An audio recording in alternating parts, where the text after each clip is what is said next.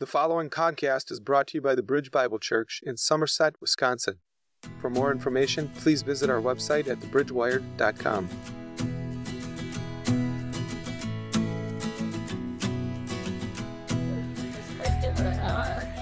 All right.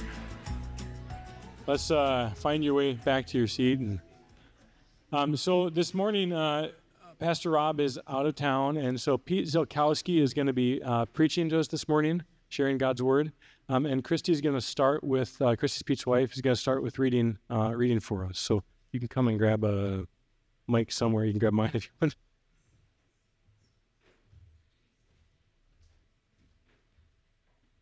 Hope it's okay. I'll just use yours. Not quite as tall. Um, wow, so sweet. I just love that when we come together, like we can just lay off all hindrance and pretense and be family, brothers and sisters that just get to delight in Jesus together. So just so grateful to do that with you guys today. Um, if you would, would you look at Isaiah 61 with me?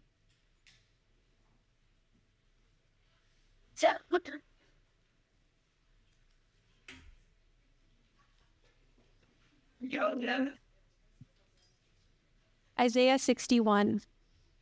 The Spirit of the Sovereign Lord is on me, because the Lord has anointed me to proclaim good news to the poor.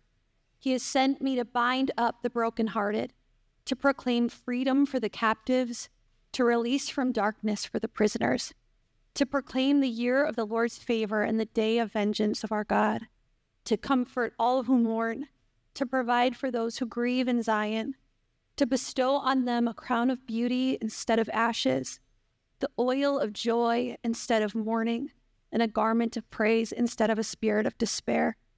They will be called oaks of righteousness, a planting of the Lord for the display of his splendor.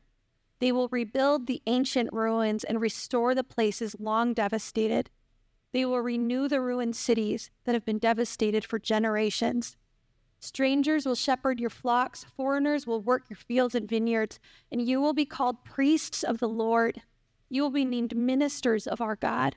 You will feed on the wealth of, wealth of nations, and in their riches you will boast. Instead of shame, you will receive a double portion, and instead of disgrace, you'll rejoice in your inheritance. And so you will inherit a double portion in your land, and everlasting joy will be yours. For I, the Lord, love justice.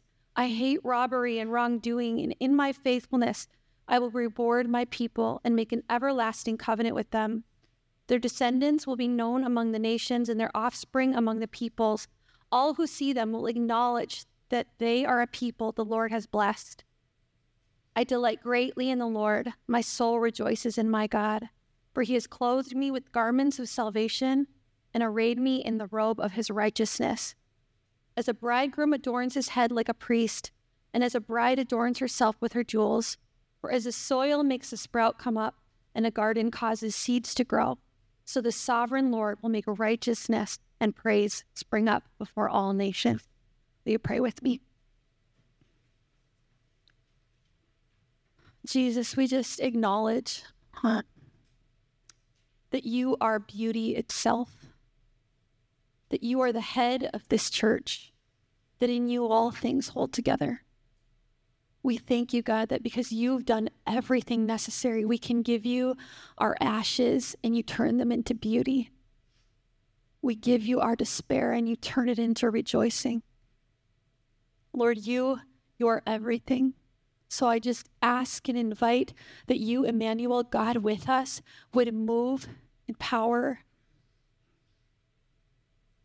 Lord, in the intimate way that you do claiming more of our hearts and our attention and our affection for you because you are life. So, Lord, we just give you this time. We give you our hearts. We ask that you would help us to see you, to hear you, to turn to you with everything that we have, that you would be so pleased, God, and that worship would spring up and overflow, not just in this place, but beyond this place, so that you would be exalted, Jesus. We thank you and we love you, and we ask that you would help us to love you more. In your name we pray. Amen.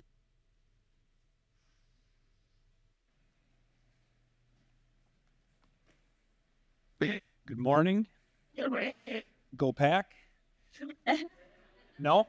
You're not going to respond to that? Okay, well, I guess we're not going to be honest today. That's all right. Um, my name's Pete. Um, it's just an honor to be able to worship with you guys this morning. So thanks for the invitation and the warm hospitality to our family here this morning. We're grateful to be able to worship with you all. Um, you ever been involved in planning a wedding? Yeah. A number of you have. Like, it can be stressful, right? Like, there's some things that are kind of tense at times, but my goodness, planning weddings can be some of the sweetest moments that we have to, at least that I've been, that I've been around. I just, I'm a sucker for a good wedding. I just am. I love being able to get together with couples who are good for each other, who love each other and love Jesus and want to use that that moment, that wedding, to invite people in to see more of who he is. Um, just a couple of weeks ago, I was able to talk through a um, a wedding ceremony with a great couple. They're so good for each other and while we are talking through the details of their ceremony, they were talking about some stuff that they ran into that was a little stressful, some, you know, um, future in law issues and some hurt feelings and some of that kind of stuff.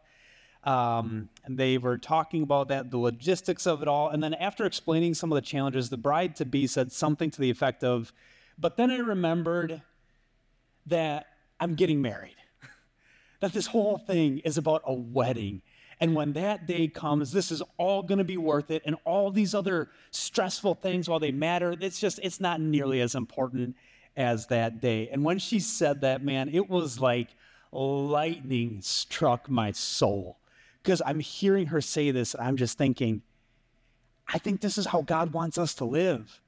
I think this is the invitation that Jesus makes to us to prepare for our wedding with Him. That's what faith is here and now. We, the church, are engaged to the God who is love. And we get to spend our lives preparing as an engaged, loved, adored, and cherished bride. We get to spend our lives preparing for that wedding. I think that's what Isaiah 61 is ultimately about. And so I know we've been praying a lot here this morning, but that's, I mean, really kind of the best thing we get to do today. So I'm going to pray again, and then we're going to ask God to help us understand His heart through His word. So please pray with me as well.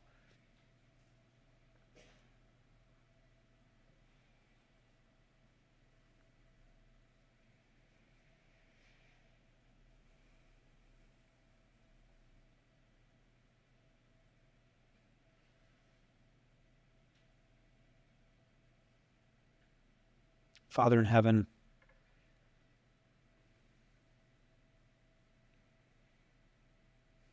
just have a sense that there's um, people here who may need hope to be breathed back into their souls.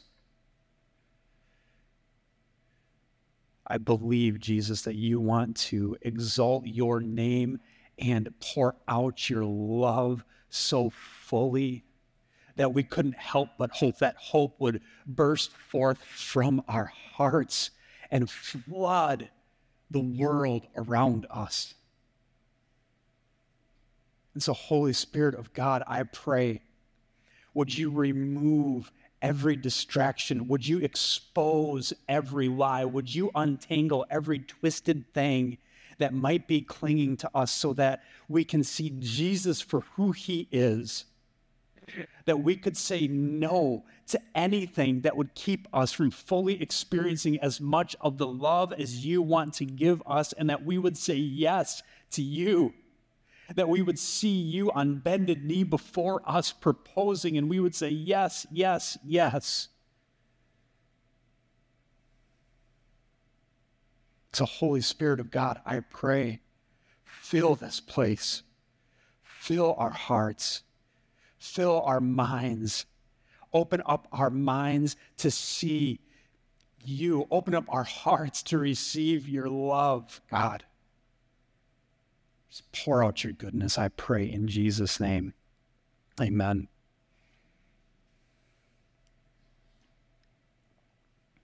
This passage in Isaiah 61, um, verses 1 and 2, start by saying how the Spirit of the sovereign Lord is compelling the author to speak good news to the poor, healing to the brokenhearted, liberty to the captive, freedom to the prisoner. And in Luke chapter 4, we see how this isn't just um, something that the Old Testament, that an Old Testament prophet was compelled by. This is a prophecy that points to Jesus that he actually fulfilled. This is Jesus' message. This is his mission. This is his marriage proposal. Notice who he's speaking these words of beauty and healing to. It's the poor, isn't it? It's the down and out. It's the broken down, the beat up, the burnt out, those who are on the verge of giving up, who don't know if they can get up and do it again one more time. He's saying to them, I love you. I see you. He sees you. He sees your brokenness. He sees your weakness. He sees your doubt. And he doesn't look on you with a raised eyebrow or a shaking, wagging finger. He says, I love you. I'm here for you and I have come rushing in. Jesus says he rushes in to rescue us with really, really, really good news. God's word is saying, and Jesus' life clearly demonstrates that this is what is happening. This is what he does. This isn't what might happen. This isn't what could happen. This isn't what will happen if you work hard enough, believe fervently enough. God is saying this is what He's doing because His heart is drawn like a magnet to the brokenness in your heart. He sees it and He can't help Himself but to run in and walk with you in that moment. Jesus is seeking those who are hungry and thirsty for righteousness for those who feel their poverty of spirit and who want nothing more than to actually see the one true God for who he is and worship him in spirit and in truth. Jesus is looking to invite people to a wedding. And more than that, the gospel offer of giving your heart to Jesus. This is God's proposal to humanity. And so when you say yes, every time you say yes to Jesus, it sets your heart on fire and puts your life on a completely different trajectory. These promises become yours. Healing for your broken heart, freedom from your addictions liberty from your strongholds, vindication from the injustices you suffered. God sees it and He is redeeming it. All because now you can enjoy the love of God. You can give your heart to the, to the God who is love fully, truly, purely. You can give every aspect of your heart to Him without holding anything back because He hasn't held back anything from you. So you can give the deepest, most vulnerable, intimate, shame covered, pain filled parts of your heart to Jesus instead of being lured in by the lies, the false gods filled with false promises, and the cruel lovers in this world. Your heart can belong to Jesus. And when it does, then you can get to work planning a wedding. That's what we get to do. I think that's what verse 4 is describing. It's like a bride preparing her home for the groom to move in after their wedding day. We get to invest our days in getting ready for Jesus to move back to earth. You know he's coming back, right? And we get to spend our days preparing for that, for the King of love to come back home. Please notice how holistic this passage is.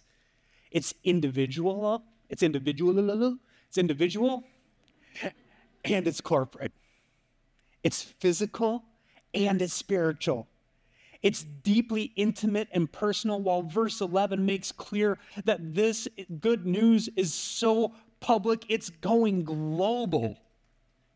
And the Spirit of God invades your heart, then you too will be drawn like a magnet to love the broken areas in this world, and to love them with a love that gives life to things that used to be dead. That what verse 4 says?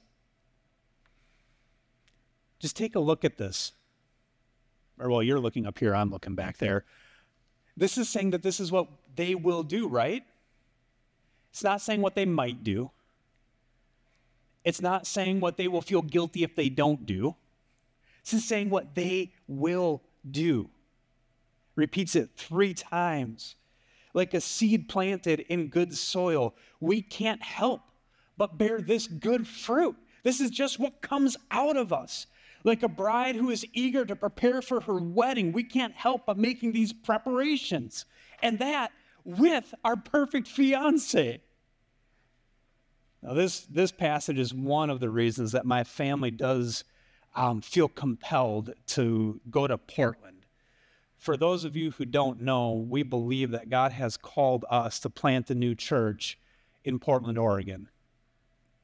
And this passage is instrumental to that love that God has put in our hearts. See, we, we are fully convinced that God is wildly in love with that city and that his heart is devastated by its current condition. For those of you who don't know, Portland was kind of like the crown jewel of um, uh, a secular individualistic worldview.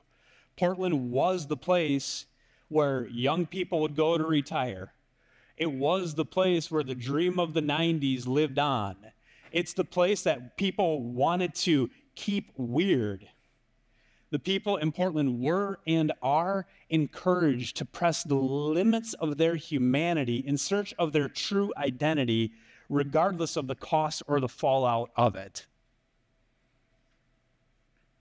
And in some ways, that perspective needs to be appreciated. So please don't hear me saying that everything about what has happened or is happening there is wrong or bad. Uh, David Brooks explains this in his book, uh, The Second Mountain. He discusses how in the 40s and the 50s, there was kind of this unquestioned loyalty to your community, your family backstory, all that kind of stuff.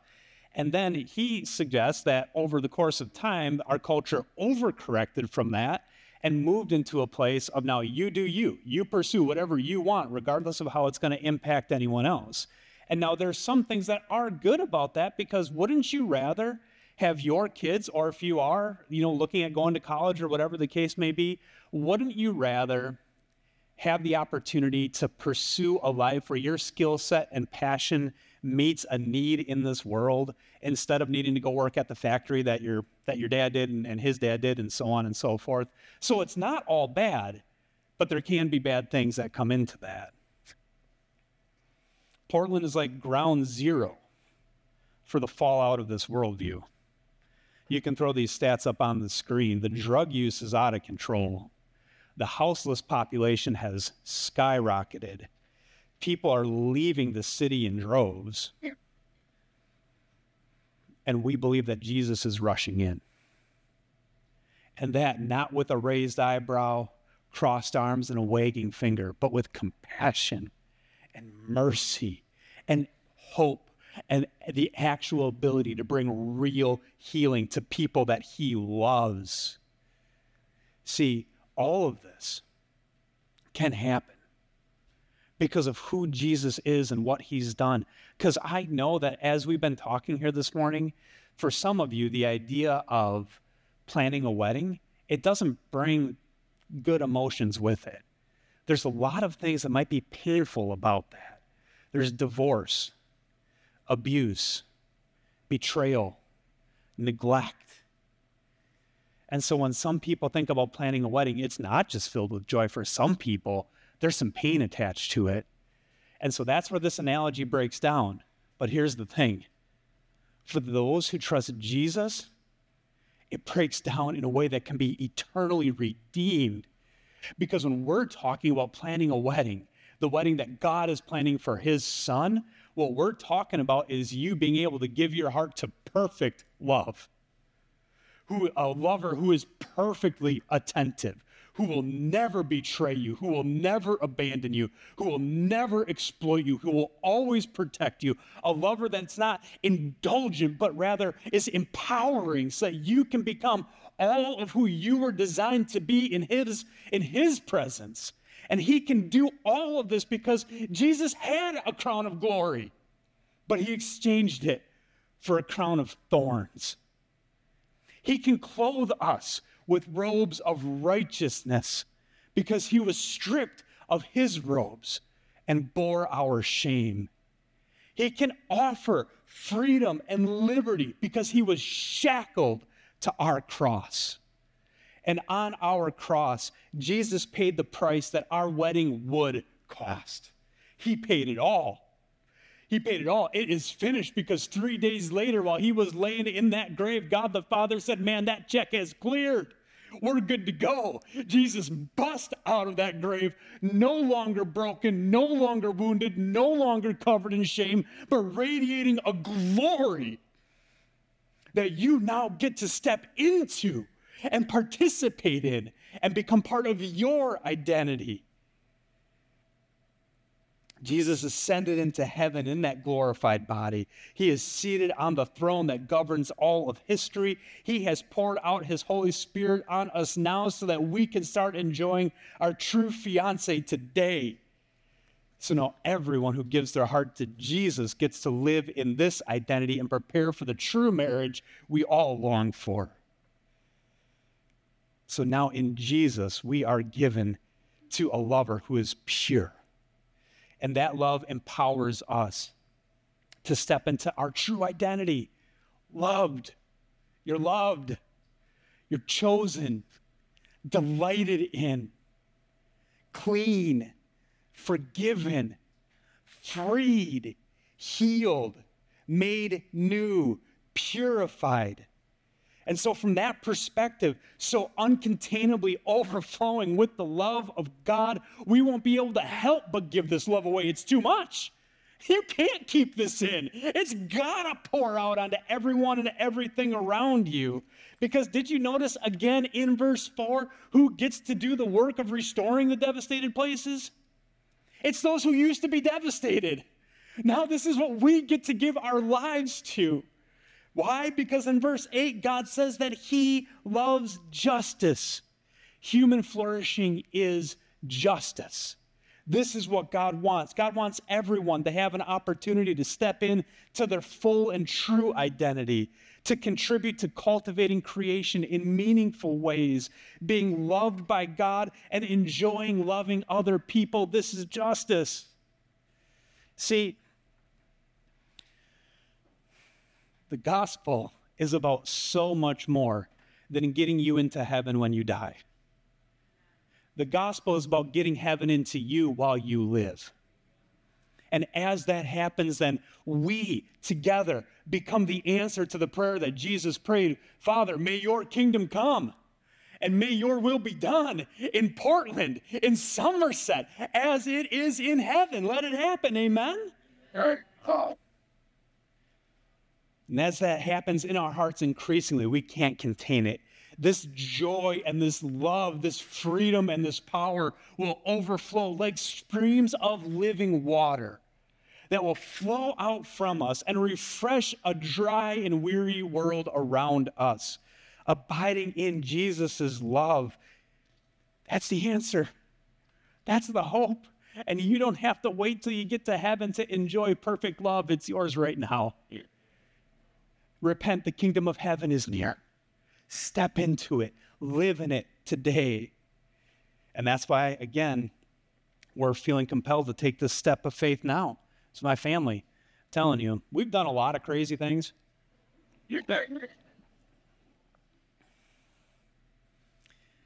But this, this is the craziest. We, I mean, it is. We don't know anyone. We don't have a place to live yet our house is going on the market this week, and we believe that this is what God's saying we need to do. We believe that this is what He's inviting us into. And God, while this is there's a lot that needs to get figured out, God's been preparing our hearts for this for over 20 years. See, when Christy, the beautiful woman who got to read Isaiah 61 to start this thing off, this, this part of the service off anyway, um, when she was in college, she took a mission trip to LA.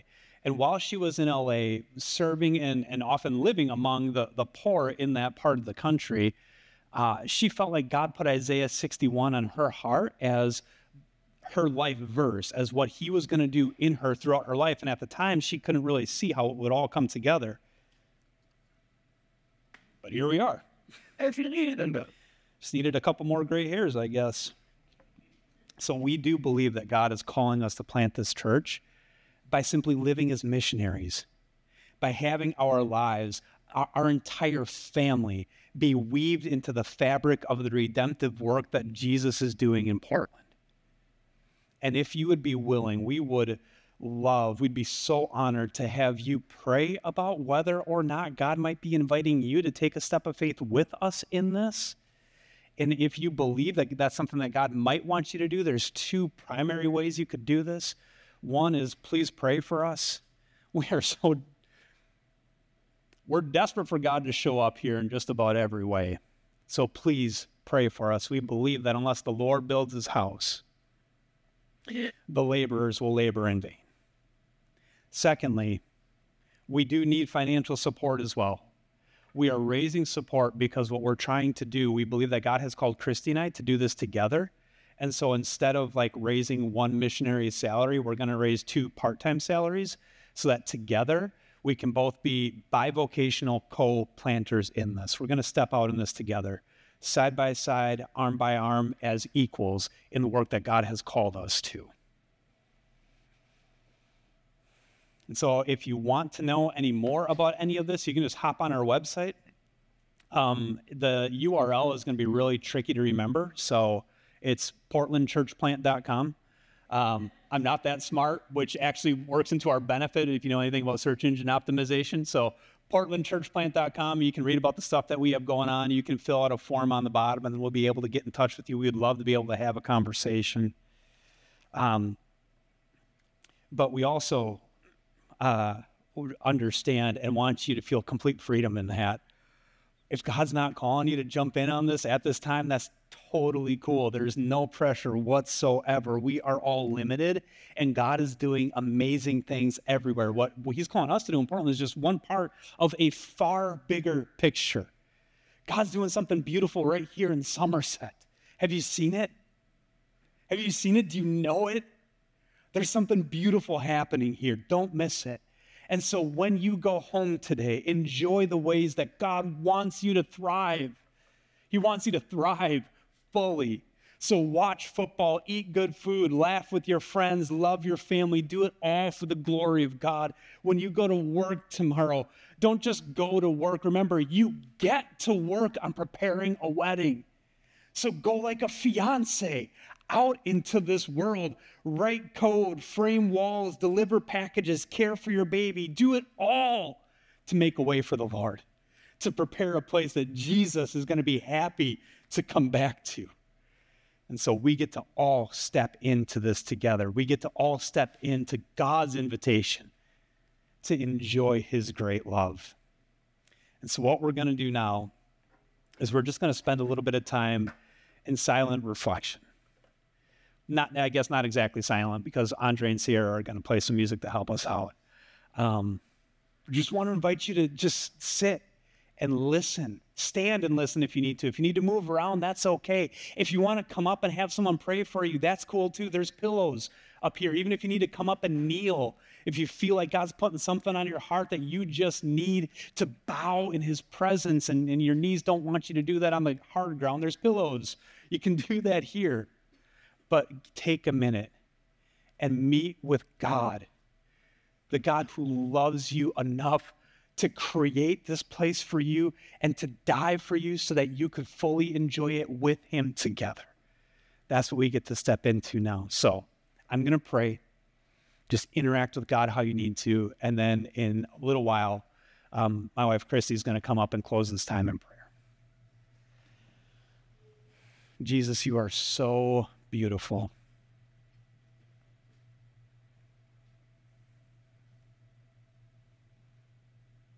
You are love. And we can love you because you have loved us first.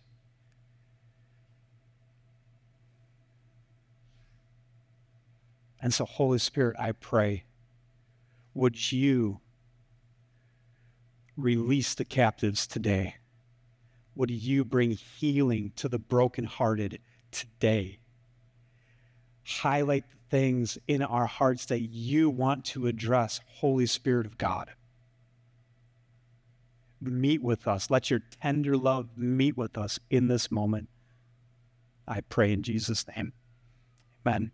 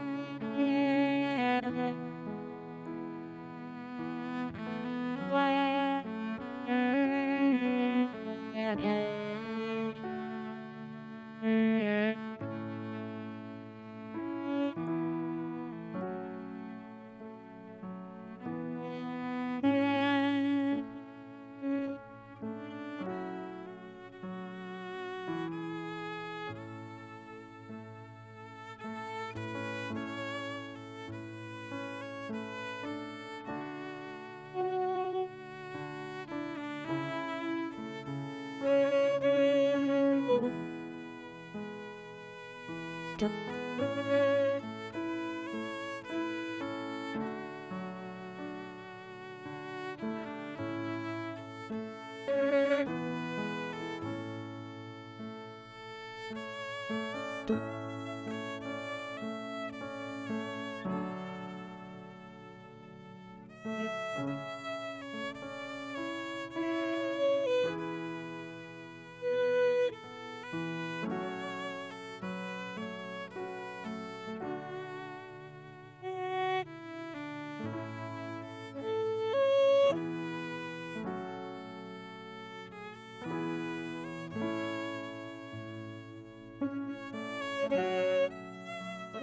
Tschüss.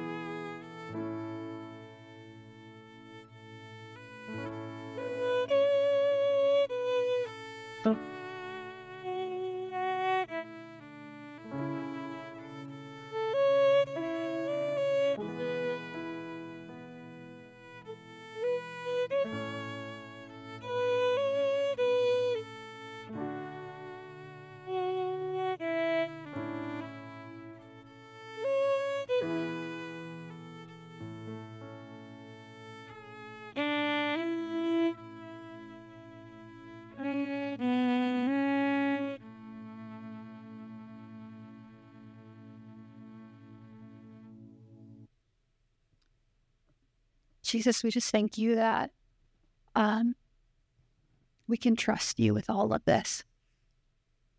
We thank you, God, that when our lives don't look like springs of living water, we can turn to you.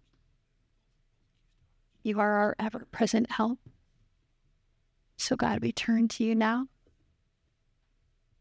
We ask that you would fill us to overflowing, that our lives would look like worship that you would be pleased. God, we thank you that um, you have promised us that there is no fear in love.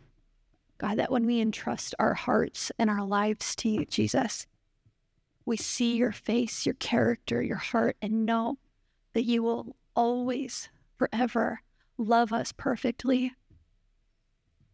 So we can say yes to you, God. We thank you, God, that even when we struggle and doubt and our yes is feeble, Jesus, that you help us in our unbelief. You are more than enough for every single one of us, every circumstance, every fear, every hope. You are more than enough, God.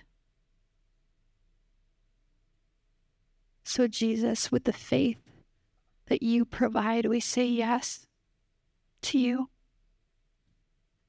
Move as you will, Jesus, that we would see you, know you, love you, that our lives would be full of affection for you, and that that would, God, that would be contagious. We thank you. We love you. Amen. Thank you for listening. The Bridge Bible Church stands to exalt the name of Jesus. We seek to be a community that gives glory to Christ above all things and welcomes all people to join us in worshiping Him. If you don't have a church home, consider visiting ours. We are ordinary people who want to live life with authentic faith. For more information on how to get connected, deepen your faith, and experience what God